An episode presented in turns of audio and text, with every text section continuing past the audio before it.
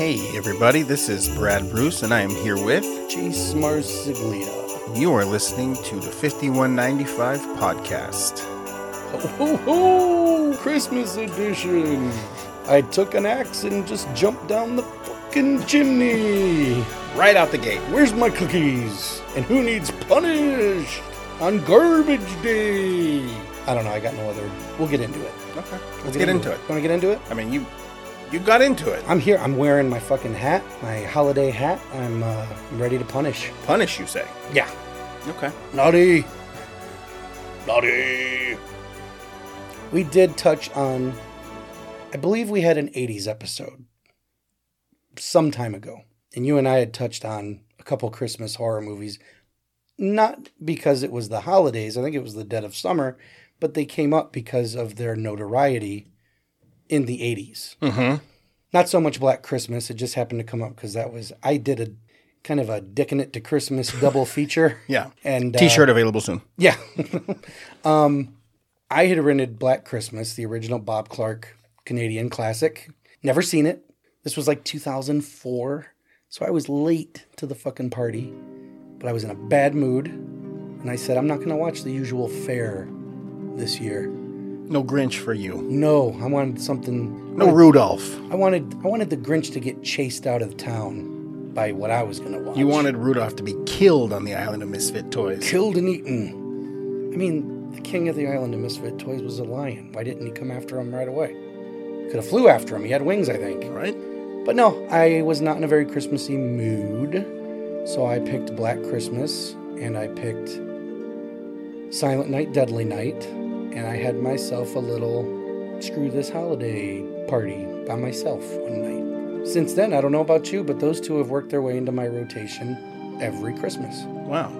They do. I mean, I have a list. Right.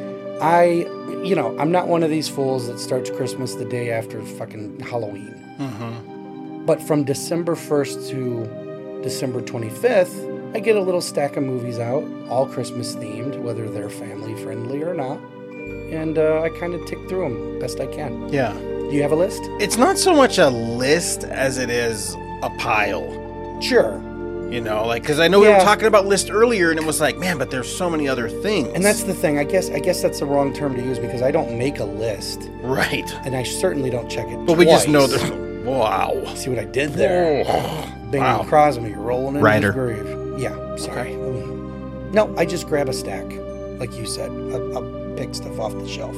But those two, and we talked about them at length way back when. Black Christmas from 1974, Silent Night, Deadly Night from 1984. hmm I gotta watch them once every year, somewhere within those first 25 days. Right. So we can move past those. But Those are the gimmies. yeah, those are the gimmies, at least for me.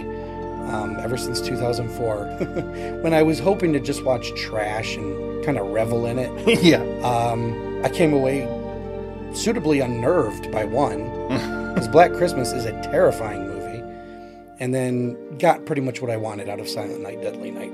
So both of those have made their way into my personal holiday tradition Right. rotation. As they should. Yes. List. Uh, no, like I said, it's just a pile of things that I watch, and it's all across. You know, it's it's the traditional Oh, sure. Rankin Bass. I watched the Rankin Bass stuff with the kids. Yeah. I have a love it. I have a lesser known Rankin Bass Christmas film. Mhm. Pinocchio's Christmas. I've never seen it. It's the same, you know, claymation stuff. Sure. Um, it's an interesting tale. Really? Yeah, I don't know. Like I haven't heard too many people going, "Oh yeah, I know that." I say, and they're just like, "What?" No, I don't know it either. And the thing is, Rankin Bass had so many holiday specials. Right? I've probably seen maybe three or four. Really? Yeah. Why? Uh, probably just because they were the ones I grew up on and I didn't really venture out. So it was just the The tried and true from when I was a kid. Frosty, Um, yeah, Frosty. he was- Rudolph. Rudolph for sure. Santa Claus is coming to town, Okay, which to me is like the Batman Begins of Santa Claus stories. It's so fucking good. for sure. Every once in a great while, the little drummer boy. Just great while. Yeah, it, it wasn't one I watched frequently, but if it's on, I'll leave it. But I will actually pop in the other two, you know. Um, yeah, no, you. I'd like for you to check out Pinocchio's Christmas. Hey, I'm always looking for new stuff. it's you know. cool, man. It, I, it's a fucking, it's a cool story. Yeah. Early 80s. Mm-hmm. Um, I don't know the exact year. I should probably look it up just to you know, not sound stupid. But I just remember that Alan King, comedian, Yeah. He's the guy. Because you know, they all, like Rankin Bass always had the one guy, like Burl Ives Yep. or um, who was the other? Fred Astaire, I think Fred Mickey Rooney. You know, they had all these Mickey guys. Rooney was Santa, I yeah, believe. yeah. And then in Pinocchio's First Christmas, it was Alan King, and it, it's just his story of like his first Christmas. So it's got nothing to do with the original Pinocchio story. He's just the character. Yeah, and then, you know Jiminy Cricket is there. It's just a cool fucking story. Like Hmm. it's the fox and the cat are there. Yeah, it's rad, dude. It's, it's a fucking cool one. I, I watch it every every Oh, Christmas. Yeah. Okay. Yeah, I watch that one. Like I said, it's, I guess it's obscure because I, you're not the first person when I say Pinocchio's First Christmas. Sure. The, um, there's that one, and the other one that I fucking absolutely love that I just told you about yesterday, I believe it was. Yeah. Fucking is Emmett Otter's Jug Band Christmas. Yep. Never The it. Jim. Henson. I saw it on. Emmett Otter's Jug Band Christmas. Yeah. Right. Yes, Is that's that it. right? That's it. I watched the trailer on IMDb. It it looks like something I would have watched. You, yeah. But did it not get a, a heavy television? Well, no, because I uh, I only remember seeing it on HBO.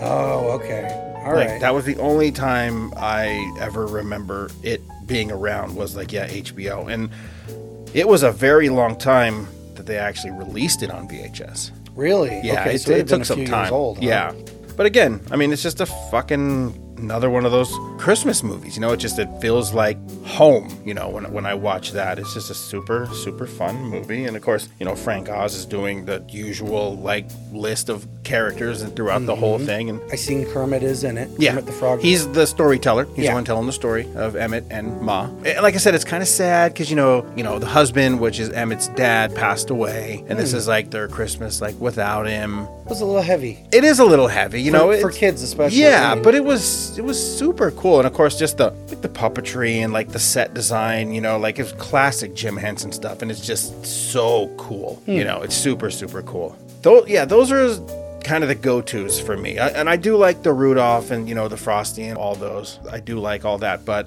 those are my two go-to for as far as like animation cartoon. Of, of course, Really? Charlie Brown because it's just that's another one. I was actually just about to ask you. I'm like, does Charlie Brown fit in? Because, Definitely does. Because honestly, and I think I mentioned this in the Halloween episode, I don't, I didn't really watch any other Charlie Brown cartoons other than It's the Great Pumpkin and Merry Christmas, Charlie Brown, or Charlie Brown Christmas. Charlie Brown Christmas, yeah. And um, those were it. Those were the two, Yeah. and um, both of them equally amazing. Snoopy Come Home, fucking awesome. I'm sure I've seen it Race for Your Life, Charlie Brown, top. That's my number one. Oh, above all of them. Above all of them. Above the Christmas, the Halloween, When was it? 70s? definitely 70s. It- it- Okay. yeah, it had to have been 70s. Like, Because to me, there was something about those 60 ones that were, like you said, to take your phrase, felt like home. Yeah. You know, and because I, want to say by the 70s, obviously because the kids were growing up, you didn't have the same cast mm-hmm. as you did those 60s ones. right. Race for Your Life, Charlie Brown, they go to summer camp. Mm-hmm. And there's bullies there, and they're river raft racing, and like the bullies are cheating, and like there's just this, all these adventures going on. They like they get lost, and they're in a cabin, and like it's snowing. It's just it's fucking Huh. it's a cool story. Okay. It's cool. I'll keep an eye out. Yeah, you definitely should. It's, it's a fun one. It's Okay. definitely a fun one. But anyways, back to Christmas. Now, movies. There's a, quite a few. obviously. Yeah, there's there's piles. like Yeah. I mean, and there's literally not enough time in the month to get through them. With, no. with work and no, no. cr- holiday parties and exactly. get-togethers. But if I have to absolutely pick a few that I, I actually get a little miffed if I don't watch them, I feel like I lost out. I could probably give you those because there are, Yeah, I'd like, like, you said, that. there's tons. Yeah. But before I do that, there's always the annual argument: Is Die Hard a Christmas movie? What do you think? We'll just put it to bed right now. Yes. Yes. Okay. Well, there you go, folks.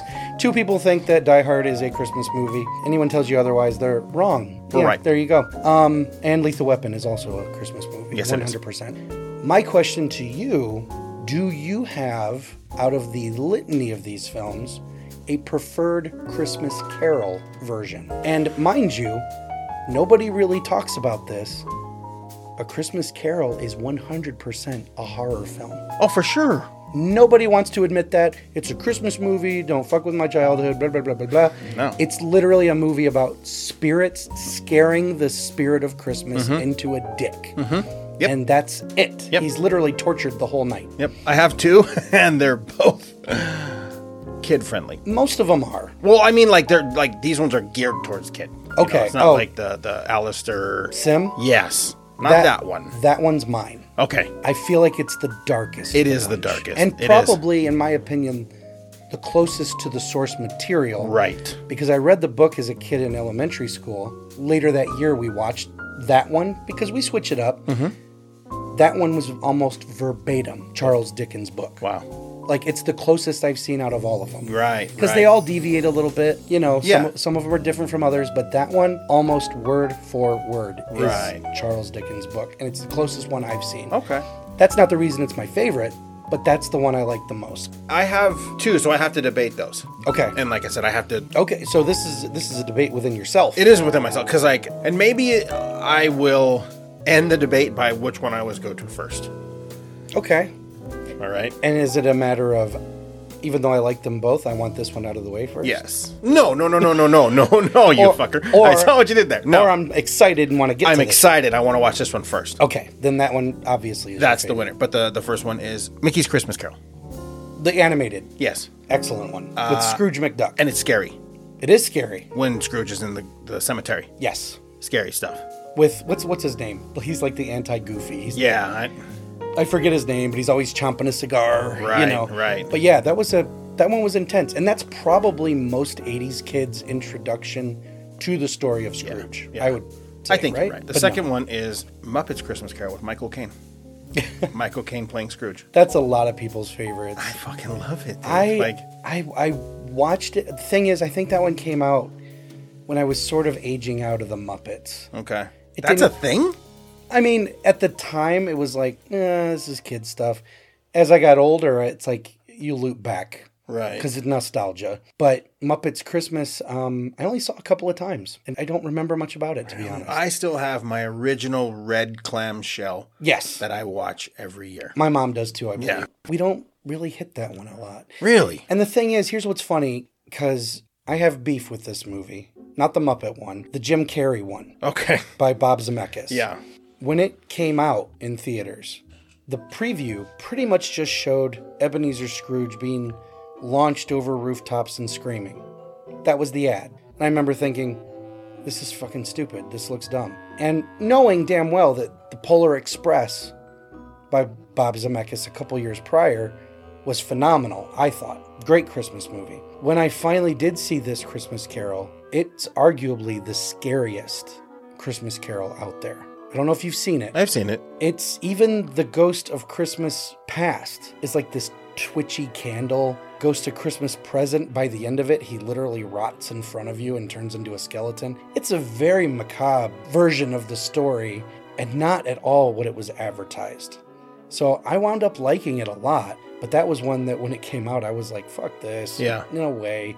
But that one's one that even my daughter, she hid behind the couch Really? once or twice because it's it's a little bit creepy you know that one and again to, to go back to the ghost of christmas present when who who is it the two the two ugly sins of man is it need and ignorance or want and ignorance you know he has them under his robe and in this one you know one of them like starts coming at you with a knife and then the chick goes crazy and a straight jacket wraps around her and it's it's intense visually for kids Yeah.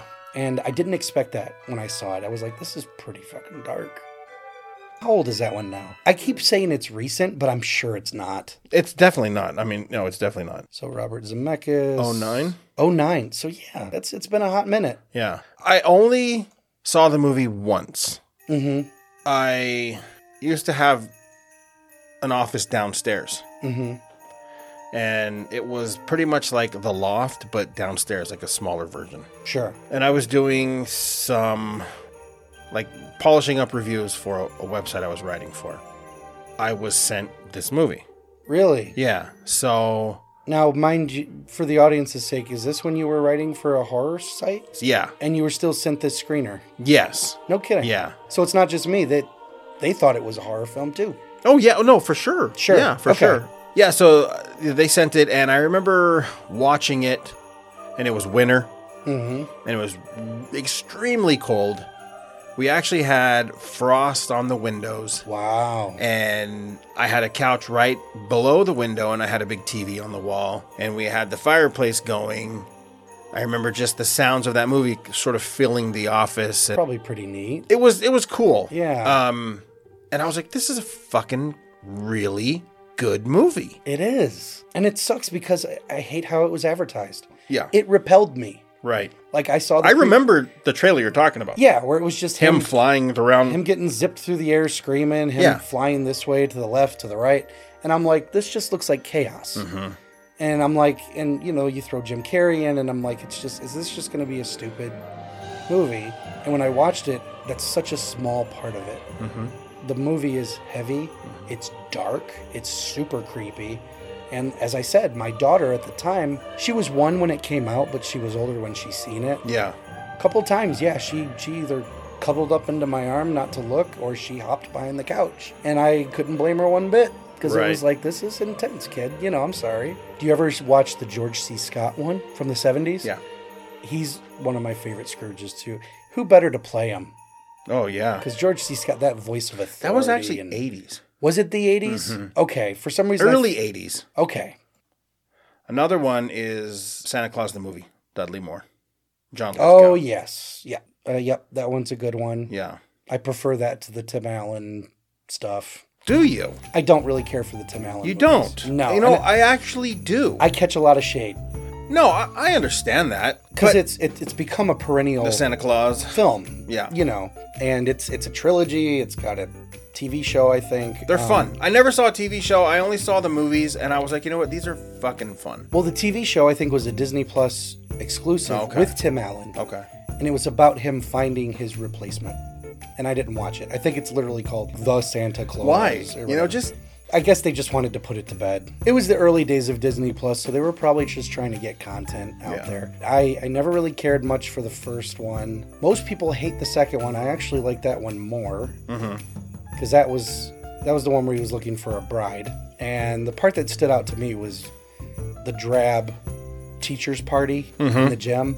And I just thought it was it was a really cool touch for him to be like, "Hey, I just happen to have this bag full of all of your childhood favorites." And it was neat. It was just a it was a really heartwarming scene, you know. yeah. I mean, it's cool. And then the third one is the Back to the Future movie where Martin Short as Jack Frost goes back in time and undoes everything. And that was fun because I'm a time travel nerd, but Really. and I love Martin Short. Everything he does cracks me up. As a whole, if I was home by myself the entire Christmas month, I don't think I'd pop in one of them. That would that just be me. When I watch them, it's because someone put it on and I just didn't turn it off. Same here. Yeah.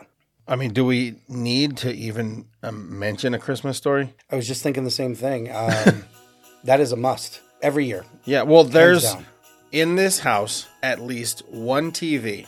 hmm It has to be playing 24 7. So you do the is it TNT or TBS that does Yeah. the The marathon. yeah It's either, you know, if it's in the loft, then we're watching other stuff downstairs, and I'll go upstairs and I'll watch it for a little bit, and then I'll go back downstairs. Right. else. But it's always playing in the house like 24 7. Mm-hmm. My family doesn't get that one. Everyone likes it, but they're like, why this one for 24 hours? And I'm like, I could play devil's advocate and say no movie needs to be played for 24 hours, but at the same time, no Christmas movie makes me laugh the way that one does. Period.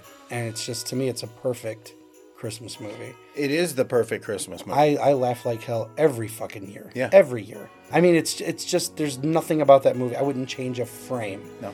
and uh, it just cracks me up beginning to end and um, but i have people in my family who are like i'd rather home alone Okay. I see that too. and i'm like to me home alone yes that was like the funniest thing when i was a kid nowadays i kind of root for the burglars just kick kevin's little smart ass you know. And i know all right 5195 podcast at gmail.com you could send them my way. I don't like kevin mcallister This is the first one. you know but um no i mean i love i do love home alone but i think christmas story kicks its ass yeah. all over the place. I agree. because there's not anything particularly bratty about ralphie and his brother. They just get into usual kid hijinks. Kevin's kind of a shit and he has a story arc where he learns to appreciate his family. And in turn, they appreciate him because Mm-hmm. they kind of shit on him at the beginning. Well, uh, it's it's almost a kid version of a Christmas Carol. Yeah, because now He's a dickhead, and then now he's got to he's learn. faced with this. Yeah, and and he's he's posed tons of responsibility. Most of the thing people forget, it's not just about burglars. Mm-hmm. He's got to feed himself and keep the house going and do laundry. And you take the burglar just completely out of the picture, it's still a kid learning to be independent and take care of himself yeah. when he's spoiled any other time. And I think Christmas Story replayed is because you know it's just a fun fantasy movie. Well, it is, and I um, it's almost something of an anthology too, because the movie isn't just a linear story about the lead up to Christmas and getting this BB gun. It's like a series of vignettes. You know, each scene is like its own setup and punchline, and then we go on to another setup and punchline, and in that way, the movie never stops delivering. You know, so I mean, I structurally, comedically, narratively, I think A Christmas Story is like the best. It's It so definitely. funny. Kind of switching to the darker fare, Sure. and this is a new one. Mm-hmm. Okay, my daughter and my son went and saw it, Okay. and they came home just screaming about it. Okay. And then it came on VOD, and she's like, "I'm buying it. We're watching it tonight at dinner." Okay. And this is like a day or two after seeing it in the theater. oh wow, quick turnaround. Yeah, and I was like, okay, fucking fine. We'll watch it. And I watched it, and it was Violent Night. Is that the one with Hopper Yes. from Stranger Things? yes. I've still not seen it. It is fucking amazing. Is it? Okay. Yes. Because he's really Santa. Okay. but he's also blowing people up, killing people, Violently. very violent. Uh, the humor is there. The action is fucking awesome. The story is so good. Like it just, it literally came out of nowhere. So this is the Santa Claus by way of Grindhouse. You know, like Yeah. it's just badass. Yeah. You know. God damn, is it so fucking good? I mean, and like Beverly D'Angelo, John Leguizamo, like you know David Really? Harbour. Yeah, like Good, it's good cast. a really, really good cast. Yeah, man, it's it's a fucking fun movie. Like as soon as it came out, we bought it sure. on Blu-ray, and you know now it just it gets the watch. I carried it around with me at Amoeba a few days ago. Man, you and you I, I put it back. Should have grabbed it probably. you definitely should have grabbed it. But um, yeah, that's one that I've been meaning to watch. Similarly, did you ever see Fat Man with Mel Gibson? I didn't see it. Me neither. So I don't have anything to say about it, but the trailer cracked me up and it didn't look too different. It's like it's it's almost like the Santa at the beginning of Scrooged, which we'll get into in a minute here. You know, it was what was it called? The night the reindeer died. This is one Santa that goes out the front door. You know, it looks like they made a movie out of that. That you know, which was just a gag in the Bill Murray film. Um, so I do want to see Fat Man. I'll probably maybe I'll double feature that and just have my badass Santa back to back movie this year. Yeah. But yeah, Scrooged is my A Christmas Carol by way of Tales from the Crypt. That's how I look at it. Okay. Mostly because of Richard Donner's involvement as a director, and Donner was a primary producer of Tales from the Crypt. It's a nastier version of A Christmas Story. Bill Murray is at his meanest, and by that I mean funniest, most sardonic. That's one that we definitely do not skip because it's just, it's so funny. And it's heavy. It's another one that's kind of heavy because you got the one guy from Bonnie and Clyde, the mm-hmm. homeless dude mm-hmm. who dies in the sewer, frozen. Mm-hmm. You know, and as a kid, I remember thinking that's dark, that's sad. And then, of course, the Ghost of Christmas Future is this this wraith with a fitting TV ver- in his cowl. Yeah. because Frank Cross is a TV exec and, a, and an unapologetic one, and it's just that movie's fan fucking tastic. I absolutely love it. And I remember leaving, forget what movie I went and seen, but I remember walking out into the lobby and they were putting up the poster Oh, for Scrooge Wow. coming soon, and me just seeing A, one of the Ghostbusters, and B, a skeletal hand lighting his cigar or whatever, and just thinking, I've got to see this. This looks amazing, just based on the poster. Right. No, it's it's a fabulous movie, but it is very much a horror film. Right down to his de facto Jacob Marley comes to visit him, and it's John Forsythe from Charlie's Angels. Gruesome makeup. He's a zombie. Very gruesome makeup. A fucking rat crawls out of his head. Yeah, very pushes a golf ball out of it. It's- Yeah. But I mean, when he takes off his sunglasses, there's like these pits for eyes. Yeah. And when I was a kid, that was fucking intense. That was creepy as hell. Because he looked like a Savini zombie. Yeah. You know, the makeup on that movie was solid. Who did the makeup on that? That's a really good Hmm. question. Because it is one of those movies gets play every year. Yes. Just because it is. It's hilarious. It is. It's, It's hilarious. a fantastic movie, and Yeah. it's and again, like every every good Scrooge movie, it has to hit hard because Mm-hmm. it's it's meant to scare him into not being a dick. yeah. His instead of falling into a grave in the graveyard, he's being cremated, and he's literally got his feet to the fire, literally. Man, I just think it's one of Bill Murray's best movies, Christmas or not. I think Bill Murray is top notch in that film. It's a great performance. Stellar performance. What else do you pop? I got in? I got one. This is kind of an interesting one. okay. The 1972 film Tales from the Crypt. All through the house. Yes. I love that story. Not only that one, but the HBO special with Larry Drake as Yeah, the Psycho yeah. Santa. They even the remake in the '80s, both absolutely superb Yeah. stories. Yes. both of them based on the actual comic book. Yep. The Vault of Horror number 50. No, 35. thirty-five. Number 35. Yeah. Like Yep. 1954 Um, when that shit came out. such a creepy home invasion story. Yeah. I mean, because she killed her husband. She's trying to hide his body. Yes. And then she hears that there's a homicidal maniac on the loose, dressed as Santa. Uh, and it's, oh man, it's just so fucking good. Like, I wanted, even though I love that Tales from the Crypt movie, because they're all great, They are. I wanted the whole movie of that. That would have been great. It would have been great. That would have been a super cool movie. Yeah. But no, I and uh, to be honest, as a kid of the '80s, I saw the episode first. Okay. the HBO episode with Mary Ellen Trainor from The Goonies and Uh-huh. everything, Right.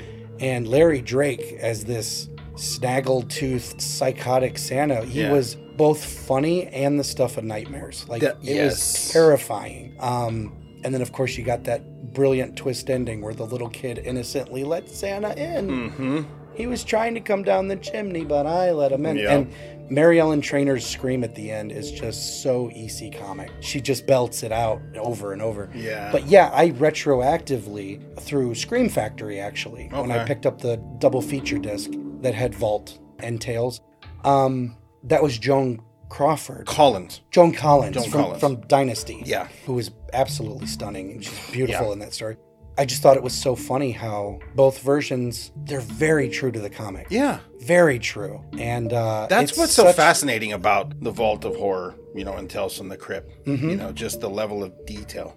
Yeah, Even from like it being from the 50s. sure. You know, it's like you could tell these guys loved what they did. Oh yeah, one hundred And, it- and, percent. it, and it plays in the in the the movies and Mm-hmm. the TV show as well. Yep. I mean, the Tales from the Crypt label, EC Comics label, was a celebration of horror. We could do a whole episode about EC Comics. You know, I mean, that could be that could be something. But Yeah. but yeah, you're right. That all and all through the house story is just magnificent. Yeah, I love it. It's one of my favorite ones. That's one. The episode I, I was popping in for a while, but I may have to go back and watch. You should. The Yeah, movie, you the should. actual it's- 70s Yeah. I mean, I guess another one I should mention Krampus. Krampus is absolutely hilarious Mm-hmm. and very scary for a PG-13 Yeah. horror film. That one's pretty relentless and a lot of debate about the way it ends. I love the ending. I do too, but I don't have a solid interpretation because I feel like whatever you come up with, you're right. You know what I mean? I think it's almost like the way Tarantino did with Pulp Fiction. yeah. Because, you know, people say it's his soul, people say it's gold, you know, in the case. And that's the thing. A lot of people believe. I've heard the theory that none of it happened and it was a warning, but the snow globe at the end means now you're on my radar. I look at it like everything happened and now I've got you. Yeah, he trapped you, You're in the underworld. And threw you in his bag, and went off to the next one. Yes, and Because you were all bad. You're one, yeah, exactly. And you're one snow globe in a cavern of snow globes. Yeah. But when I read the other theories, it was like, I don't oppose that either. It could mean that you got off. But that's the beauty of film. It is. And know? that, that movie in particular, that was one that after the laughter died down, because it is very funny, Uh huh. we discussed it because it was like, what the fuck do you think happened? Yeah. Because it's such a such a yank of an ending. It, it, you it's very it's very reminiscent of a Twilight Zone episode for me. I could see that, but the thing is, for us being horror fans, I always think of the end of the original Nightmare on Elm Street, mm-hmm. where everything's bright, mm-hmm. mom is super chipper, and you're just like, bullshit. Mm-hmm. Bullshit. You called it right away. This is just too syrupy. Yep. Something's gonna give. Yep. And um, yeah, I don't know. I don't know if there's a wrong answer for that one No, I don't think there is either. because I like it either way. It's a hell of a ride. It is, but it's a fun movie and it's genuinely scary. The fucking Jack in the Box, Yes. that weird wheezy f- noise it makes while it's mm-hmm. gobbling people. I mean, it's just a great movie. If you've not seen Krampus, which at this point is probably about 10 years old now, right? Yeah. Wouldn't you that's, say? That's a. But what is that? Is that like 2015. Okay. So yeah, we're going on, you know, damn near 10 years. Yeah. But if you've not seen it, you owe it to yourself. It's Yeah. a fun movie. And, And, really make sure you're searching out the right one there's of so Krampus movies. many Krampus movies. Yeah. The one you want the Mike for- Dougherty. You want Mike Dougherty, and if, if you're going off a cast, look for the mom from Sixth Sense, Mm-hmm. Adam Scott from Parks and Rec, um, David Koechner. David Koechner from Yeah. the Goldbergs and Yep. the Anchorman. People you'll recognize because honestly, the litany of Krampus movies out there are mo- mostly people that you're probably not going to recognize. There's a lot of indie stuff out there, Mm-hmm. but that theatrical Krampus from 2015 is phenomenal. Phenomenal. Great movie. I've got another one that's again pretty recent. Better watch out. Have you seen this one? No. It is a sick movie, but I loved every fucking minute of it. And basically, what it is, Olivia, I think her name is like DeJonge. She's a babysitter. Okay. What's her name from Candyman? Virginia Madsen? Yeah. Her and her husband, Patrick Warburton, going to a Christmas party. You're here to watch our kid. The kid is like 13, but he's got a crush on the babysitter. So it's like, he's not going to argue that, you know, I'm too old for this. It's mm-hmm. like, she's hot. Mm-hmm. I'll, I'll take it. So they're in the house watching a movie, and someone is trying to break in Okay.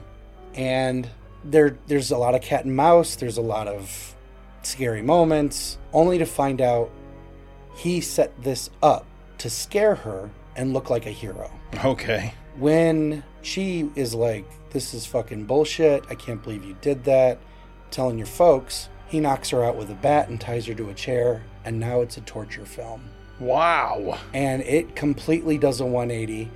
The previews alone made it look like The Strangers during Christmas time. Okay. Literally, that's the first 15 minutes. 15, 20 minutes. The rest of it is her trying to escape this psychopath of a kid who is genuinely creepy. Holy shit. And it's got, um, what was, what was, was his name Billy from Stranger Things, the bully? Mm-hmm. He's in it. The girl and this kid's friend are the two kids from The Visit, M. Night Shyamalan's The Visit. Okay. So those two kids are in this. They're not playing siblings this time, though. Okay. It becomes this creepy. You remember when we were at Barnes and Noble and I told you about Let's Go Play at the Adams? How the kids have the babysitter pretty much at their disposal. Yeah. It's not that dark, but it's fucked up. It goes places I did not expect it to go, and I highly recommend you check this one out. Okay. I will. Because it's fucking dark. And let's put it this way I'll leave you with this. He puts the test of would a paint can thrown at you from the top of the stairs knock you out, or would it blast your head right off your shoulders? And you find out what it would do. And I'll leave it at that. Okay.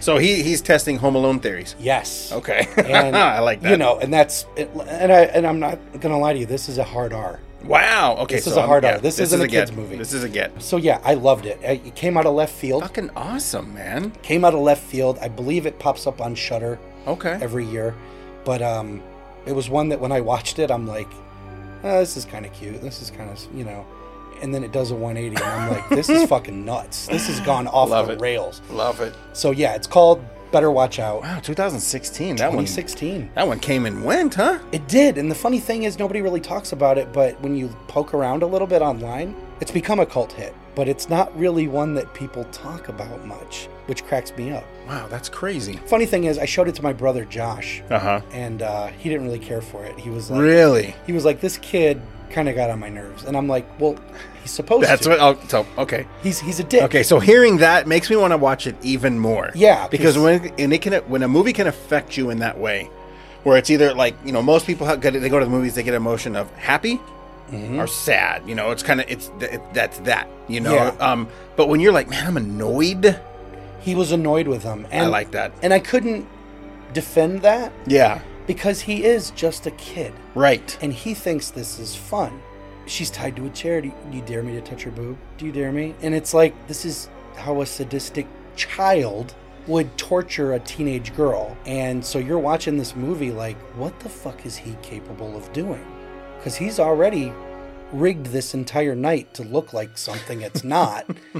and let me tell you, dude, the last shot of the movie is one of my favorite in any Christmas movie ever. It's so good. Wow. Okay. Like I got up and just laughed and was like, I gotta buy this fucking movie. This Did you so- buy it? I did. you did buy it. Yep. Okay. So yeah, definitely look for better watch. Okay. Yeah, I will check that one out. I do have another one. Okay. Silent Night, Bloody Night. That's a deep cut. It is. How it even got on my radar is because of who produced it. Who produced it? Lloyd Kaufman. Oh really? Yeah. Troma's Lloyd Kaufman. Yes. Okay. Um. Again, and and it's just someone inherits a, a mansion, you know, that was like once an insane asylum, you know, and then like they go there and then fucking, you know, calamity ensues. sure. Um. But it's just a fun, you know, slasher movie. I know it's got Mary Woronov. Yes. From like Terror Vision. Right. and, Right. um, right. John Carradine. John is it- Yeah. John Carradine's in it. Yep. The only th- I don't remember much about it at all. And the thing was, I don't have it anymore because it just I, I hated it. But if you remember a long, long, long time ago, Echo Bridge would put out these 100 horror movies in a box. Yes. And this was one of them. And I remember watching it. Even though it was DVD, it was such a bad print that it was too dark to really make anything out. Oh. So I watched it, but I didn't watch it. Yeah. You know what I mean? And it was just like it was hard to follow, too dark, too fuzzy, too grainy. Right. And um, I always wanted to revisit it, but I I want to I would just want a better copy. But a lot of the movies that came in those boxes were bad VHS rips usually. They definitely were. And um, so I've I've since gotten rid of those. I don't remember what I even did with them. I might have sold them, but yeah. I remember watching it, and I literally couldn't tell you what I retained. I don't remember hating it. That's a that's a deep cut. It is. That's Yeah. not one anyone even brings up usually. No, they don't. No, they don't. It's- but it was just Does it even surprise you that I knew which one you were talking about? no, it doesn't. Okay. I mean, if someone else was sitting across the table, yeah, I'd be completely surprised if they Sure. if they knew. But you, no, I- no, No, that one's that one's one that it crossed. It was one. What, what do you call that? Is it Alpha Video that would put out like? Yes, it is Alpha Video. because it was one of those deals. You'd go to like Media Play or something, and there'd be this this netted basket. And they're like a dollar ninety nine, two ninety nine. yeah, they just dump them in there. There like, was fucking good shit. I actually have a large selection of Alpha Video Do movies. I do because there were they put out a lot of cool, fun, they did. and I was like, fucking two, three bucks. Yeah, I'm Oh, gonna. you could totally stock your shelves. And Yep. I bought a lot of Alpha videos, and I think there was one called Diamond. I actually still have a few diamond. The Diamond ones I've since upgraded because it, most of the ones I bought of those were Italian, like Slave of the Cannibal Same. God. Yeah. So, but yeah, I'm looking at the Alpha video cover for Silent Night, Bloody Night, and I'm like, I remember this. Mm-hmm. Yeah. You know, and it probably looked better than the one I watched. I don't know. Yeah. But uh, that's one that now with Blu-ray and everything, I'd like to give it a clean watch. Mm-hmm. Yeah. Because it is ultimately just an old dark house movie, right? Yes. Okay. Yeah. No, I, I do want to watch that one again. I remember it. Going back to Better Watch Out, one of my favorites is You Better Watch Out, also known as Christmas Evil. Another kind of deep cut, and I believe Troma picked it up for release, and then it then it went to Synapse, and then it went to Vinegar Syndrome, I believe. It bounces around a lot, but there's a lot of ways you could watch this one. It was written directed by Lewis Jackson and stars Brandon Maggart, who is so fucking good in this. This is literally Taxi Driver for Christmas.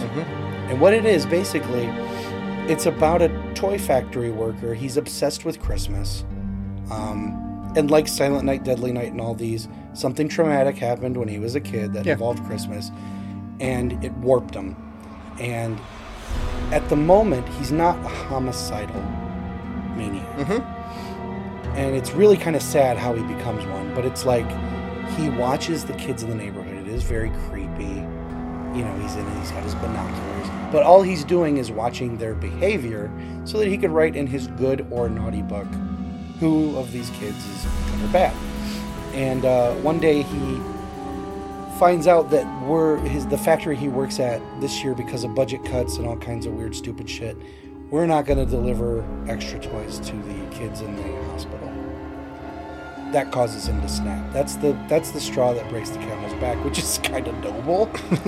you know, it's not like, "Oh my god, I got to kill everybody." You know, no, Yeah. it's like I'm fine. I'm Santa Claus tonight. And he because he is warped and he is a psychotic, super glues a beard to his face. and there's an there's a it's a scene that's both funny and chilling. Him trying to pull it off to test its durability, and he's like cry laughing. and the thing is, it's like it's it's so warped and creepy, but it's like, who else could pull that off? Uh huh. I mean, this guy was fantastic. Yeah. And a lot of people don't know he's Fiona Apple's dad. Oh no shit. Yeah, do you remember Fiona Apple? Of course. That's that's her dad. Oh wow. Um, and you can kind of see it in the in the eyes when- Okay. once you know it. Yeah. But it also has Jeffrey DeMunn from love Walking him. Dead. I love him. Yeah, because I'm, I'm very actor. familiar with the movie. Yes. it's a great movie. I actually have two different versions of the movie. I have the classic I. one, you know, with the with the Mary crossed out. yes. I have that And one. Then I have the holding the close up one holding the axe. Yep. Like I yeah I have I have no he I, yeah that one and then I have the one I think he's holding a knife or holding it's like a Coming through a window or a door. yeah and it almost looks like a it looks like one of those like Coca Cola commercials. Yes. yeah, I have I have those. That's the one I believe was put out by Synapse. okay. Vinegar Syndrome got a hold of it and ported it over most Oh God, of the really? bonus features and gave it a new a new pressing. Okay. But it's such a good movie and it's so weird Yeah. and so kind of sad because at the end of the day unlike say Billy from Silent Night Deadly Night who's Mm-hmm. just he snapped and I'm just going to kill everyone in my way. Yeah. Ev- everyone's a sinner. No, this guy he's killing shitty people Mm-hmm. on his way to the hospital to deliver toys to Mm-hmm. kids.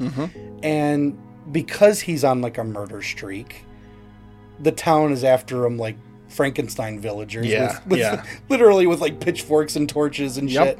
But it is such a surreal, weird movie, and I watch it every fucking year. Yeah. It is just it's it's a movie I can't turn away from Right. because it's just so weird. It's such a weird film, but I love it. Yeah. And his performance is so good. I mean, it takes a lot to make you emotionally invested in a killer. His performance is so good. How can you not feel bad for him? Right.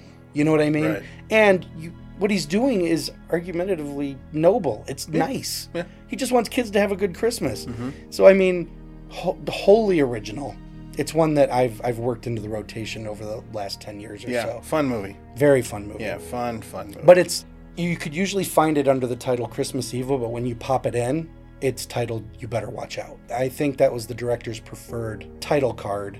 Yeah, all cover art, I believe, usually just says Christmas, Christmas Evil. Evil, cool. From like 1980, I believe. Yeah. I mean, now that we've talked about all of our favorite movies, Mhm. um, and hopefully people will go out and Check out some of the more obscure ones. Yeah. Especially if you're a horror fan. yeah, Lord knows we're very, we're, we're well aware we didn't mention like Gremlins, yeah, because it's just you know, and there's stuff no like that. reason to because they're just gimmies. They are there are a lot of gimmies out Yeah, there. that, you these- know- we were hoping to give you a few that's a little off the beaten track. Right. Yeah. But I think maybe let's talk about some of our the, the traditions from Christmas past for us. Sure.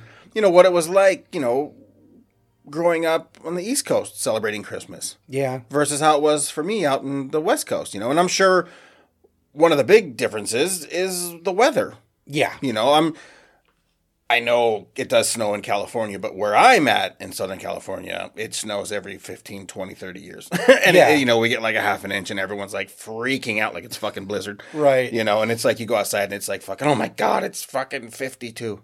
Yeah, exactly. you know. But um but yeah, like what was it like, you know, like like leading up to Christmas morning, you know, was it helping pops decorate the house and Yeah, we mostly kids our age. We got what two weeks off of school. yeah, that sounds about Was- right. Is that about your winter that break? That sounds about right. Yeah. because because we had the week up to Christmas, and then we had the New Year's. Yeah. So there, right. there was two weeks straight where it was all about helping mom make cookies, um, decorating, wrapping presents, putting up lights. There was all that stuff, and you got to hop to a couple different families' houses and have a big dinner and hang out, and it was it was great.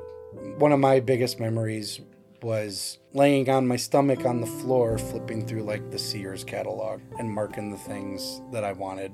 But usually He-Man or Ghostbusters, you know. Um, a banner year was when I got my Nintendo, the original NES, and it was just like, oh my god, best Christmas ever. But I got a lot of the Batman stuff we've talked about about when some of our collecting episodes, the, the '89 Batman. I got the Batcave, and you know, there's there's a lot of pictures of our Christmases where you know new bikes and Yeah. The floor's just covered in wrapping paper, and it was it was awesome. We- Yeah. we, had good Christmases, man. One of the weirder traditions we had, because a lot of people probably wouldn't wouldn't do this. My dad, when he worked at GM, he got two weeks off too. And for some reason, every Christmas we would watch the Star Trek movies. And I don't know if it was because my dad's a Trekkie. I don't know if it was because that was the only time of the year he could watch them Okay. but it became a tradition. Every year we'd go through and, and at the time it was probably only like four or five. But we would watch them every year for christmas break. It was just star trek became a weird christmas tradition where Yeah. we'd watch one two three four and five. And then i think one year six came out around the holidays and mom and dad took me to see it at the theater. That was like my first star trek movie at the theater. Um, of course we got heaps of snow. As a kid you don't care because you get to play in it.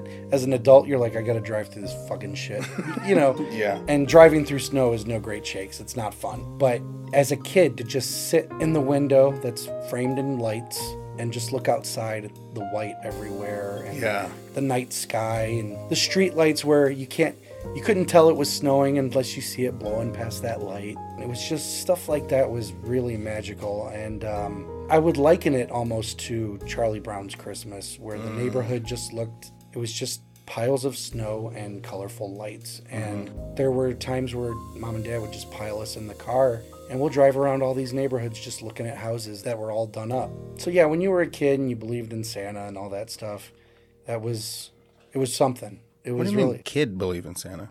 well you know oh. What are you talking about? nothing. Okay.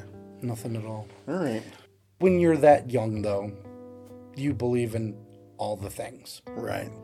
it's one of the sadder things you let go of growing up but like i tell my kids who who now know the secret What secret? you know that um, santa lives in all of us Okay. but uh it's fun to take those traditions and make them your own and pass them down Yeah. and Christmas will never be what it was when I was a kid, but you want to see your kids experience it. That's my sappy version of Christmas for me. It's just living vicariously through your kids Mm-hmm. to recapture that magic, you know. Because, yeah, there was nothing like it when we were little. Right. You know, that time of the year, all of it, you know. And I know we're very lucky. You and I were very lucky to have good childhoods in that regard. A lot of people don't Mm-mm. Very fortunate. very fortunate you know you do especially as a kid you get swept up and you just want you want everyone to be happy. And i do have a funny kind of ghost story about christmas that involves my grandma. Stuff always happened to my grandma. It's always on my dad's side. Yeah. but there was a christmas and it, my hair's kind of standing up just thinking about it. We were all just hanging out and all of a sudden my grandma's in the kitchen with my uncle chris and maybe my mom was in there too helping out. And all of a sudden grandma kind of started to cry a little bit. And you know chris and them were like ma you all right? What's, what's the matter? You know she goes before she could get it out chris smells it. Dad smells it. And they all before she even says anything they go i smell great grandma's perfume. And she goes that's what it is. I smelled my mom. And it was like she'd been gone before i was born. I never got to meet my great grandparents on that side. The weird silence that kind of came over the house was really something Yeah. because I, I had nothing to compare it to i never met her Right. but everyone in that house paused and was like grandma's here Wow. and it was the weirdest thing because it's not like she had her mom's perfume and just kind of came out and went Psst. Yeah. everyone was bustling around they were all doing our thing eating dinner all this and she stopped dead in her tracks and was like I smell my mom. Wow. And it was so cool. It was just a cool moment. Wow. But it, it was, as a kid, to see it permeate through everybody. Yeah. Everybody was like, wow, that's grandma. Yeah. You know what I mean? Eerie, but super cool. And that's the only time that's happened. It's almost more comforting. It is. I, I look at it as a nice memory. Yeah. But it was it was an, another eerie, cool paranormal experience that happened during Christmas time. That's cool. too. Let me ask you this. Was anything that I said familiar to you on the West Coast aside from the snow? Every single bit of it. Really? No kidding. Yeah. Like Okay. that's why when you were saying it, I was like, wow. Now compared to our Halloweens, they were very different. They were. But the Christmas is like nail on the head, dude. Like it Which- really was. Goes a long way to explaining why we get along so well. We we definitely had very similar child. Yeah, you know, they were very similar. Like I said, you know, minus the weather, obviously. Right. But yeah, just all the traditions, everything that you were naming, it was just like, yep, check, check, check. You No know, kidding. We, yeah, we all we did the same thing. you Yeah. know, and it was just, you know, there's just the smells, Yes. you know, through the whole house. Even stay in your room. Yeah. Don't come in mom and dad's room. Yep. You know, that kind of a thing. Um, Yep. And I did spend a few Christmases in Texas Okay. where we did get snow. So we did have some snow out there. You know, it's like, so I do understand like the white Christmas. Sure, but Like- even Texas doesn't get it a lot. Not, and it's they? not that kind of snow. What you know, where every, it's just everything is white mm-hmm. Is it by more of a mid afternoon. Mm, it's snow. Okay. But it's like more like afternoon, evening. It's it's it's melting and it's turning into slush. But it does snow, you know, Okay. to where you come out and everything is white. Cool sight. Yeah, it is. It, it is. It is very very cool. But you know, when we moved to California, I was curious, like, how are we going to maintain these traditions? I, I was curious about that, you know, because like I had only spent my Christmases in this home in Texas, you know, and it was a red brick house, you know, right on the corner you know, and it just felt like Christmas. I mean, we had, you know, a fireplace, wood burning fireplace. You know, not fireplaces now you flip a switch and, Mm-hmm. Right. the, thing, and the thing comes on. But no, old school. Old school fireplace. Right. But when we did move out here, the first Christmas, I think my parents went the extra mile to make it feel like home. Okay.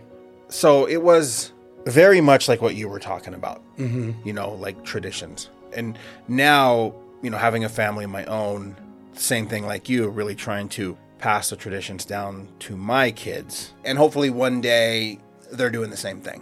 Yeah. Yeah. That's what you want. You want to definitely make sure these important things don't fizzle out with each new generation. Yeah. Because it was important to us. Yeah. You know, it was, it was everything to us. So what are your Christmases like now? I hate to admit it. Uh, Christmas has lost a lot of the magic just because kids are grown and it's hard to divide your time amongst four different families. You know, you're getting pulled to this party, that party, this party. And it's hard to do, but it's still nice. And the thing is, my folks, my mom, we talked on the Halloween episode how she makes these villages. Mm-hmm. She has her Christmas villages. There's like old timey London. She has like a Jerusalem set with the Nativity. Mm-hmm. You know, all these things are still part of it. But when you're an adult, you have the added stress of trying to buy for everybody on time. You're still working. There's no two week vacation for most of us. It's it's become too hectic for me. It's sad because I can't just sit back and relax and enjoy Christmas. You know, I can't just sit back on the couch and just enjoy having the lights on the tree with all the other lights off. Mm-hmm. You know what I mean? Mm-hmm. There was just something so relaxing about it when you were a kid because, frankly, and you didn't know it, everyone was bustling around for you. Yeah. They were doing it to make your Christmas amazing. Yeah. Now you're doing it to make your kids' Christmas amazing. Yeah. And that's the payoff uh-huh. when you see how happy they are. But the lead up to that is a frantic, stressful couple of weeks because you're constantly looking at your account. You're constantly hoping that this will be there or that'll be here. Or nowadays, will Amazon drop it off in time? It's just, there's so many things that take away from it for me that Christmas just, I hate to say it, it's become a stressful time of the year for me Yeah. to the point where a few years ago, one of the movies we watched every year as a kid on Christmas Eve was It's a Wonderful Life. Mm-hmm. It's a Wonderful Life is it's a beautiful movie. It's one of my all-time favorites ever. It's Right. just a beautifully written film, perfectly performed by Jimmy Stewart.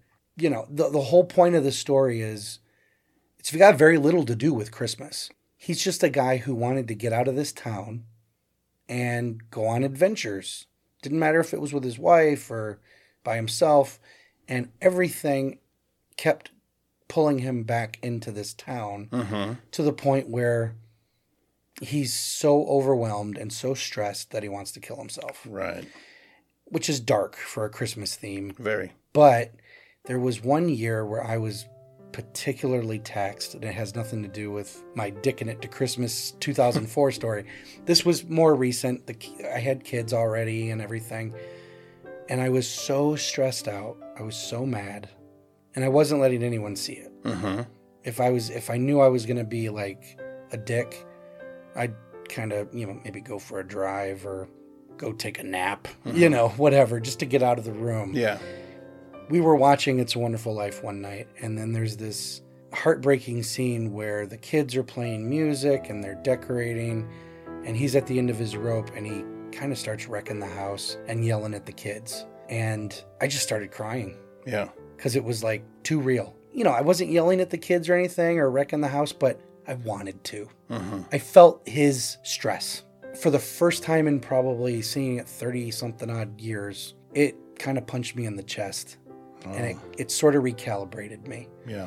By the end of the movie, I was like, none of this stuff matters. Just make the kids happy, dude, and be happy that they're happy. Mm-hmm. But it was like, it took that scene, it really put a lump in my throat for the first time as an adult, as a father Mm-hmm. and a husband. Everyone else is so happy, and you're taking the weight of everything on yourself because you're dad, and that's what you're supposed to do. Yep. Even now, when I watch that movie, that scene comes up, and I kind of gotta, okay, yeah, this is the part because it's just I'm like I'm gonna go through it. I'm gonna go through it again because I go through it every year. Yeah. It's not my favorite time of the year because of that, but usually on Christmas Eve when we watch that film and we get to that moment, I I reset. Yeah. And of course by the end of the film you're just everyone's happy. The fact that he made such a difference in everyone's lives really hits home Mm-hmm. because yes, nobody ever didn't appreciate what he did for them knowing damn well that he wanted out of this town. Yeah. That's the thing that's so great about the film is his wife and everybody didn't vocalize it, but they knew George didn't want to be here. And by the end, it's like everybody's pitching in because, dude, you could have left us. Mm-hmm. You could have left us to be poor, destitute, under Potter's rule, you know, Yeah. this dictator of a, a rich man in the town. You just, it reminds you that people care and they remember when Right. you've done something for them. It's one of those movies that I appreciate more almost every year because I kind of pull a lesson out of it every time, or I Uh-huh. notice something new. One of the things that really hit me in the chest, and it's most people don't even hear it, it's very subtle. When he goes off on, is it Uncle Billy, the, squirrely guy? Mm-hmm. When they're looking for the money, the part where he's like, one of us is going to jail and it's not going to be me. You know, you silly, stupid old man. You know, he's really reading them the riot act.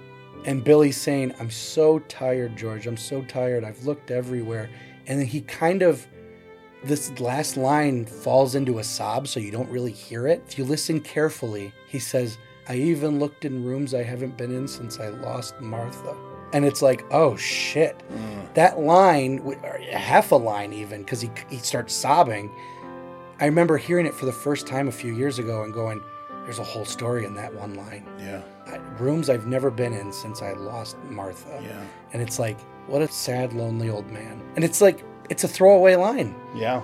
It's so impactful, but how many times have you seen the movie and you probably never even heard it? Yeah. No. Because he says it as he's kind of burying his head, and it's just before he picks him up by the collar. Okay. Really shakes him, you know, Well, I'll check out this year. for sure. But it was just, it was one of those deals where you kind of got to look into Uncle Billy's life that was sad. Yeah. No wonder he's his friends are the crow and the squirrel. He looks like an eccentric old man, and it's like he's just lonely, and it's a bummer. They could have made a whole separate movie about Uncle Billy, Mm-hmm. and it could have been "It's a Wonderful Life." Yeah, that's what that's a tradition I I keep to this day. That hopefully, if you're listening and you do have shitty holidays, you know, pop that one in. Maybe try to recalibrate a little bit because uh, It's not all bad. Yeah. Yeah, that one's one that it's been a new tradition for me to watch the movie closer and try to appreciate more because Christmas ain't the same when you're an adult. There's some people who I think still can be a kid their whole life. Yeah. I mean, me, I'm just raising my hand. sure, yeah, but me, me too. But at the same time, we never stressed about these things when we were little. No. And luckily enough, I never had to stress about him as an adult. Yeah, that's that's good. Luckily enough. I'm glad. I've always been, you know, this way. Sure, I don't and that's if- good. I don't know if it's optimism. I don't know if it's just, you know, Well, you know, lucky, you know. maybe it could be a little bit of all of it. Yeah. I'm sure that even if you did have the stress of it all, you you have a better way of dealing with it. But there's a reason a lot of people don't like these holidays. Yeah, I, that I can see. You know, I, I do see that. Um, yeah, it's it's good that you haven't slid into a pit of despair during this time of year. Yeah. Because the festivity of it all, the, the all of it, the songs and Mhm. everything. If you're not in the right state of mind, it feels like it's mocking you. Yeah. Because happiness is being crammed down your throat, and it's like you could either be open to it and go for the ride, or it might not be your year. Most of us have been there, Mhm. you know, where you're just like, I'm too broke to give the kids what I wanted to this Yeah. year, or something, or someone, maybe someone's sick in the hospital. Who knows? But it's there's a lot of people that can't can't Christmas correctly because circumstances, Mhm. life. It's a shame that these were things you didn't think about or were cognizant of as a kid. That's just part of that magic that gets swept away with time. Mhm. I think it's cool. I'm envious that you can keep that frame of mind. Right, because even with you saying that, I'm still like, it doesn't register. I, You know. to me, that's awesome. You know, I, I could be like, oh man, he's not getting what I'm putting down. No, and I do. I know, totally understand what you are do, saying. but you don't relate. I don't relate. Yeah, is- I, I don't relate. That's the know? part I'm envious about. Yeah, because I mean, honestly, it's like as long as I can remember, my parents were always just celebrating Christmas. Truly Didn't- was it the most wonderful time of the year. Yeah, I mean, know? my for my mom, it didn't matter if I was 5, 15, 25, 35. It didn't matter. It was like she's still going to spoil me like I was a little kid. And, you know, and it was like we all did it for each other and we did it for, our, you know, the kids and then our own kids. Yeah, I do kind of have a question. I wonder if the climate has something to do with it too. Because in the east, it's darker quicker. Mm-hmm. Typically, I'm driving away from the sun, whether it's coming up or going down. Mm-hmm. Roads are slick. Yeah. It's bitter cold. Usually, our therapists, my therapist even, out east, this is the time of year where they're like, we might need to double your meds. You might need to take more vitamin C. Or Mhm. D, I think, is the one for you would get from the sun, right? Is that D? I'll give you vitamin D. Okay. No, I have milk. Oh, never mind. I mean, that's exactly what I knew you were talking about. anyway, um, I don't know if climate has anything to do with it. I don't know. because I there's a bitter cold in the east that really it, it's kind of unforgiving, and when every day is charcoal gray, it wears down on you if you're not in a proper state of mind. Right. You got someone like me who's got severe depression, you crave those days where the sun is out. That's why spring, for me in the East, is so beautiful because it's all melting, it's turning green again. It's I don't have to wear this coat because we have such bitter winters. When it warms up, you get that serotonin boost. Mm-hmm. Whereas you guys, you get chilly, and then it goes hot again. Yeah.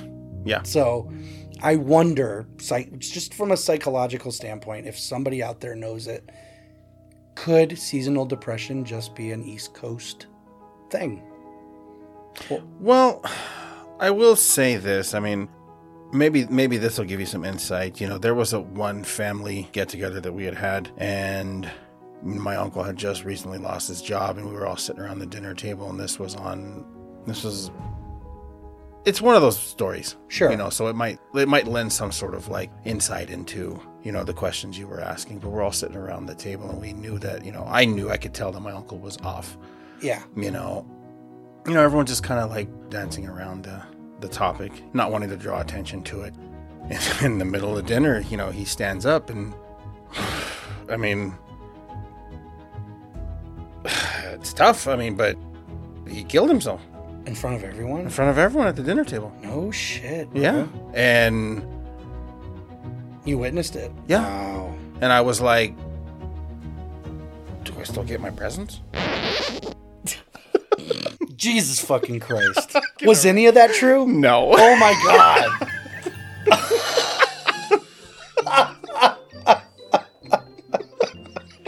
uh, 5195podcast at gmail.com. If you or someone you love has been traumatized by Brad Bruce's fucked up story, please let us know in the comments section. what a piece of shit. I fucking I fell for it, hook, line, and sinker. I'm like, what a fucked up story. Oh man, Merry Christmas. See you guys.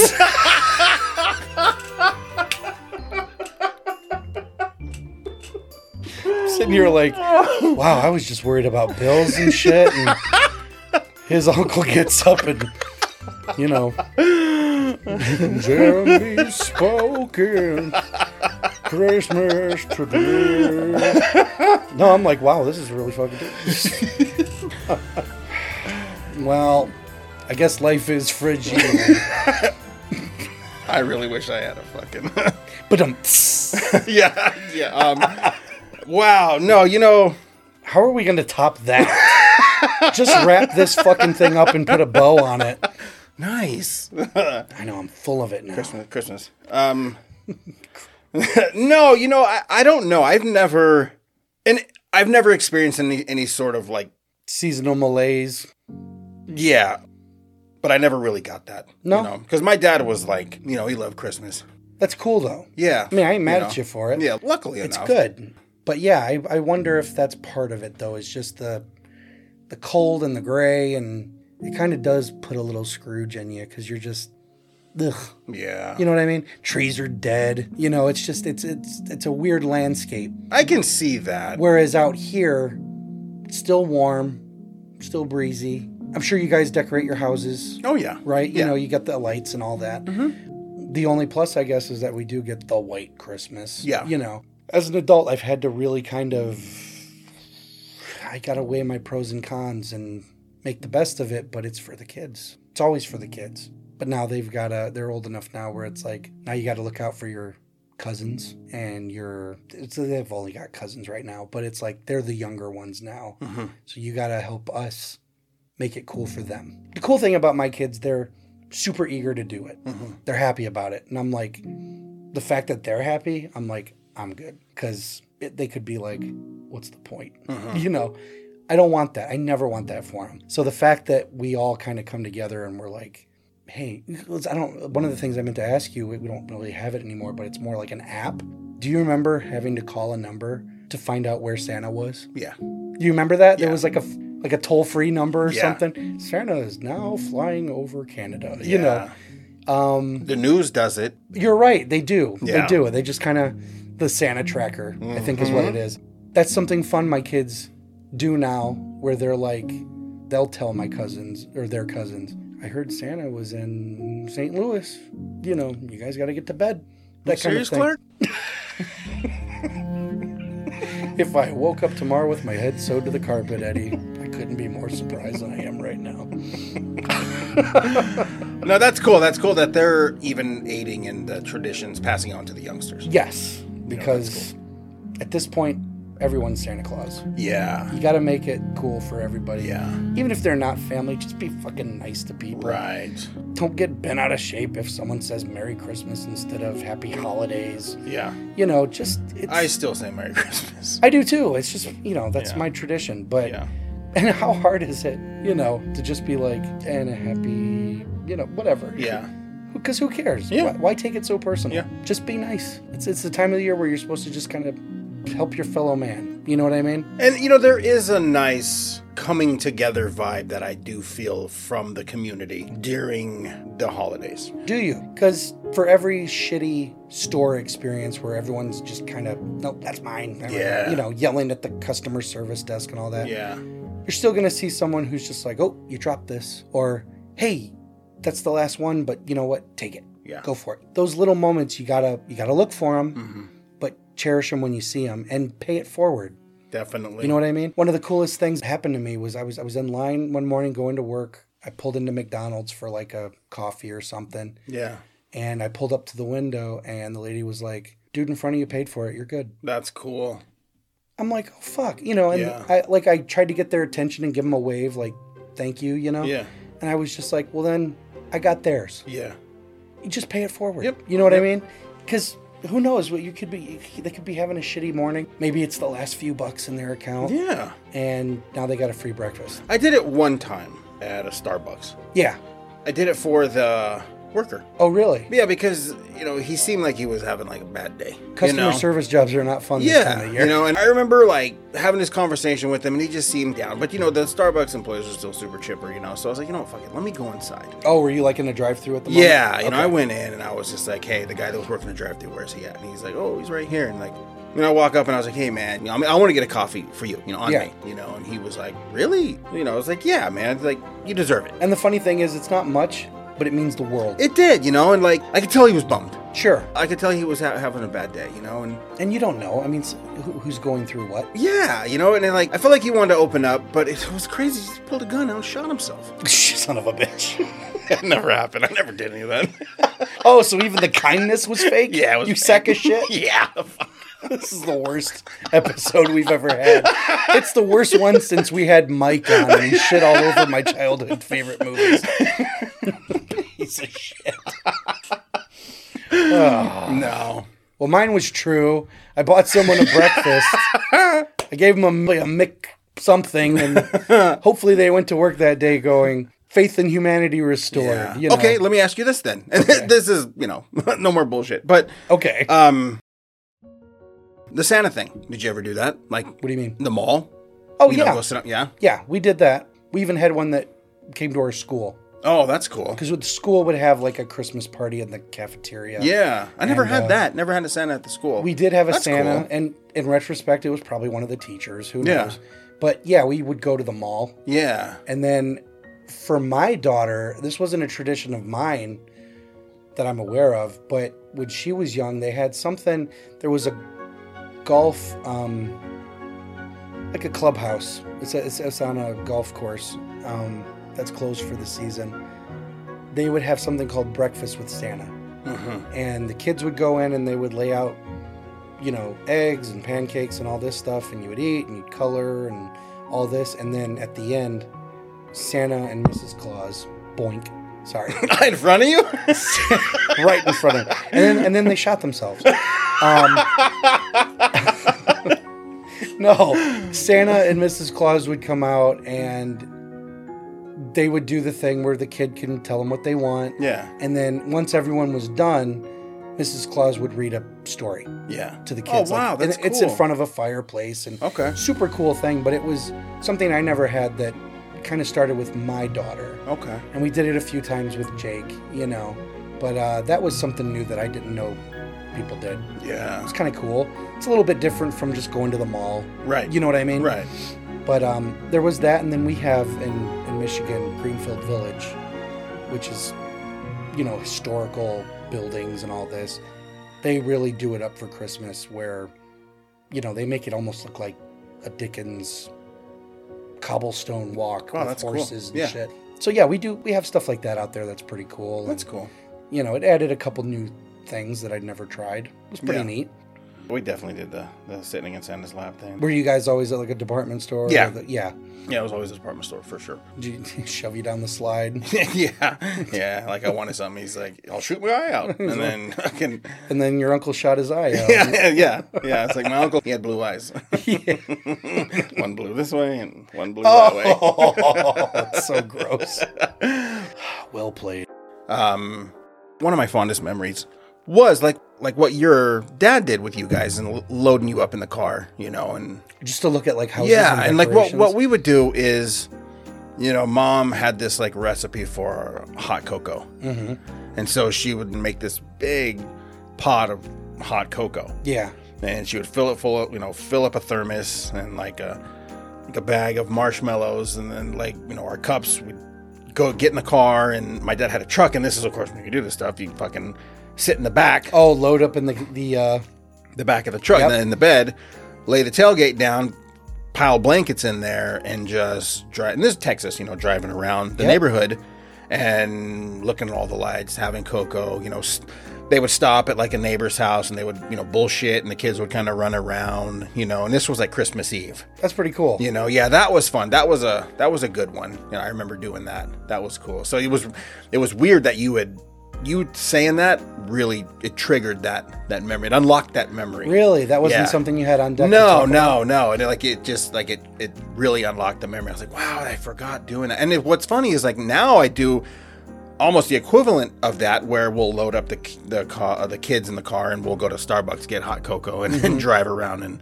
Mm-hmm. Just you look know, at shit. just yeah just know. look at the lights and stuff you know so Well, you living out here in Hollywood, um, you you've mentioned earlier how in this industry, most everyone goes home wherever home is. yeah So they travel back to wherever, and it's kind of dead. yeah Is things like Sunset Strip and all that is that all decorated still? yeah they do decorate So could yeah you, could you conceivably go down there and just drive around and be like, oh, this looks cool, yeah you looks- can you you can and probably a hell of a lot less traffic. yes You know, so Yeah. you can actually enjoy the the drive. Yeah, yeah, that's for sure. Okay. Yeah, that is for sure. It is. Yeah, it is weird. Right around Thanksgiving, Mm-hmm. it's almost like you see the town start to thin out. You mean it's not mid twelve oh one a.m. November first? no, yeah, like uh, the, the, you see the town starting to thin, and then as it gets closer to Christmas, it's like you know you can kind of see. it's probably not a ghost town, but No, it's not a ghost town at all. But I mean, you can significantly see the difference in the population. sure. you know, especially if you're like on, you know, uh, like Hollywood Boulevard or Sunset or like Franklin or like going uh, like you know Fairfax, you'll you'll notice just traffic wise, like it's a little easier to get, Yeah, or you know, going into a restaurant, it's, like, it's easier to get a table. sure. You know, it's it's interesting. You That's know? cool. Yeah, it, it is. It's super cool. Because I didn't know with so many people leaving, if uh, does does the city care to decorate the streets? No, they definitely do. Good. Yeah, they definitely do. Because I mean, there's still people, you know, obviously born and raised, you know, in, Right. Southern California. So Well, we've got a lot of people who, you know, in our cities, you know, they decorate bridges and Mm-hmm. street lamps and stuff like that.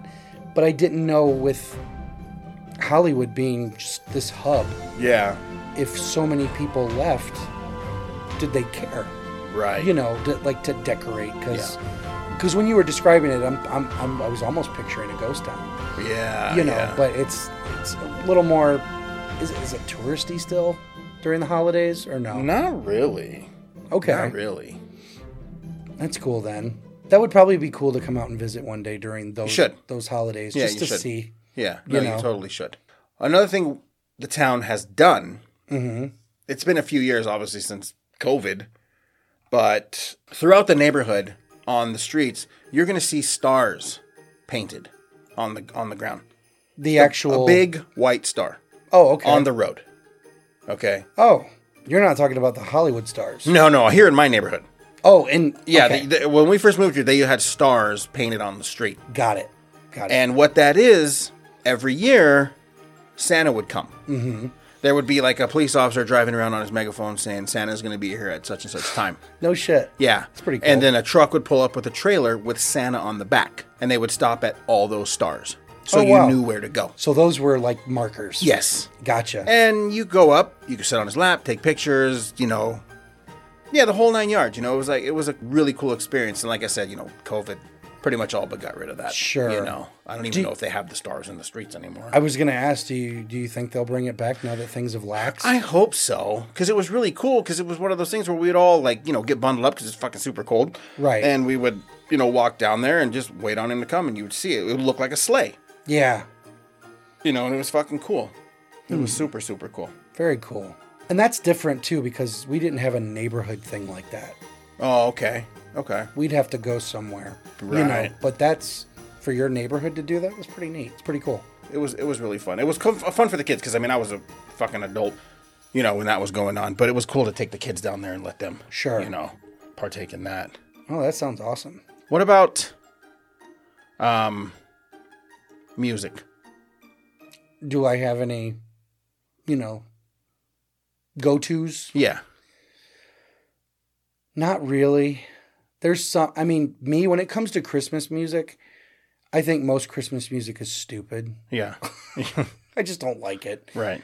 But when I do listen to it, it's got to be your, you know, Sinatra, Okay. Dean Martin, Okay, the classics. the classic stuff. Because anything 60s on up just has a weird sound to it to me. Mm-hmm. You know, I don't really care for, you know, Feliz Navidad, you know, all that stuff.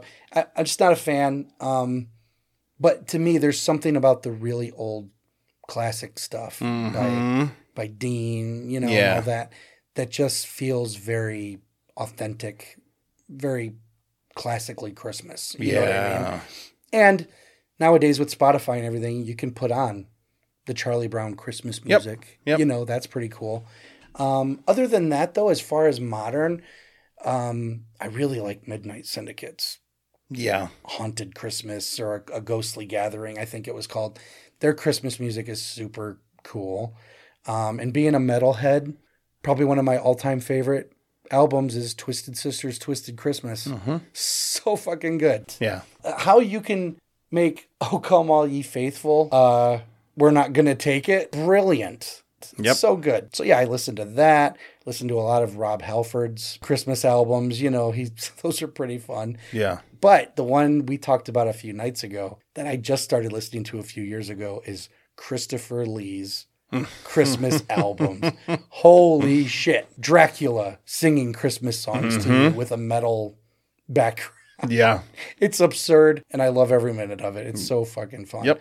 But yeah, no, I'm I'm not a big fan of Christmas music. Um, it's got to be old for some Yeah. reason. You know, uh, Rankin Bass era. Yep. yep. You know, or like like uh, what do you call it? White Christmas, the movie, Yeah. Great. stuff like that. That's a great soundtrack. Um, but yeah, there's something about modern Christmas music, and by modern I do mean like 60s on up. hmm That doesn't feel very authentic to me. Yeah. It feels phoned in. I don't know why. And you know, of course, you can only hear the damn Mariah Carey song so many times. No, we don't want to talk. I didn't want to bring that up. You're like, It's go- god awful. That's why I always I love do. that. I do love the memes. Yep. That she's thawing out. That she's thawing out. Yeah. Or when Christmas is over, she goes back into the ocean like Godzilla. Yeah. It's so funny. The the memes are pitch perfect. I do love that. As far as music, I, I don't really have a whole lot yeah. I can go to. There's some fun Elvis Christmas stuff.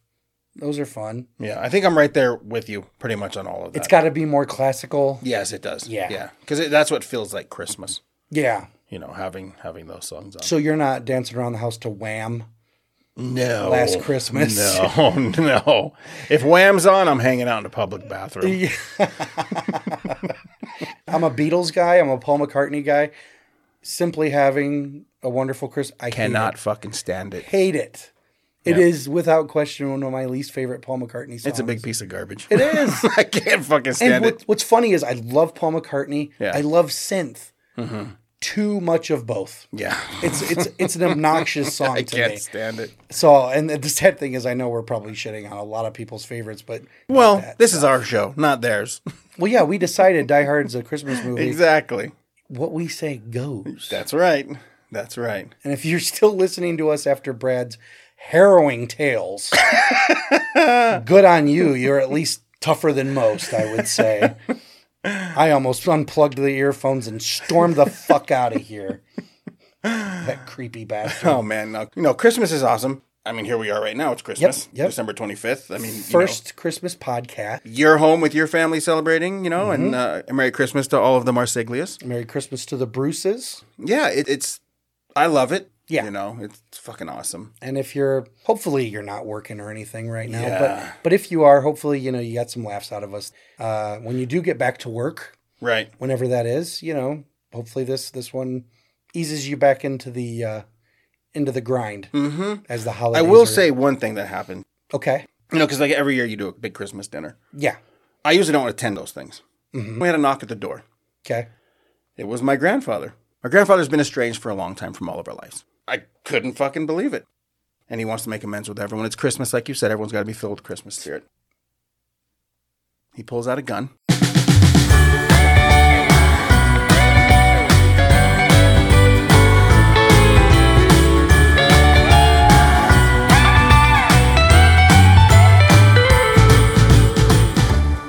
very much a horror film, right down to his Bob Marley, Bob Marley, Wait, listen.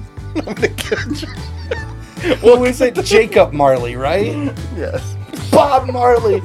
It's- yeah, man. He goes, You're gonna have to learn to respect Christmas, man, We'll cut that out. if you want to. I do, man. I do. Bob Marley telling you to lighten up, brother. Oh shit. We okay.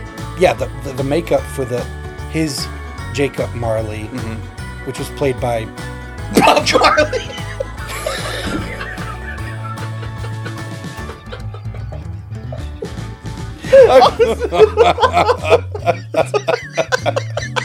I'm sorry. I can't help it. Okay, we got it all. Okay, okay.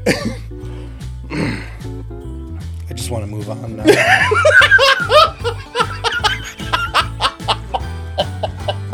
I, I think we should just go to another movie. no, we gotta get this out. Okay, Okay, okay, ready? hold on. That was fucking hilarious. You're gonna have to find a way to shoehorn that into an episode. Yeah, yeah, we will. Um, another one that's fun for me. It's an older one again, 72. Um, 72. Okay. yeah, is Silent Night, Bloody Night. That's a deep cut. It is a deep cut. That's with uh, Aileen Wuornos, I believe. Isn't she in it? Wait, wait. Aileen Wuornos is a serial killer. I Didn't it have Bob Marley? Silent Night, the Bloody Night, man. What the fuck? Hold on. Mary Woronov. okay. I fucking love Had the you. last name. Had the last I name. love right. you. Merry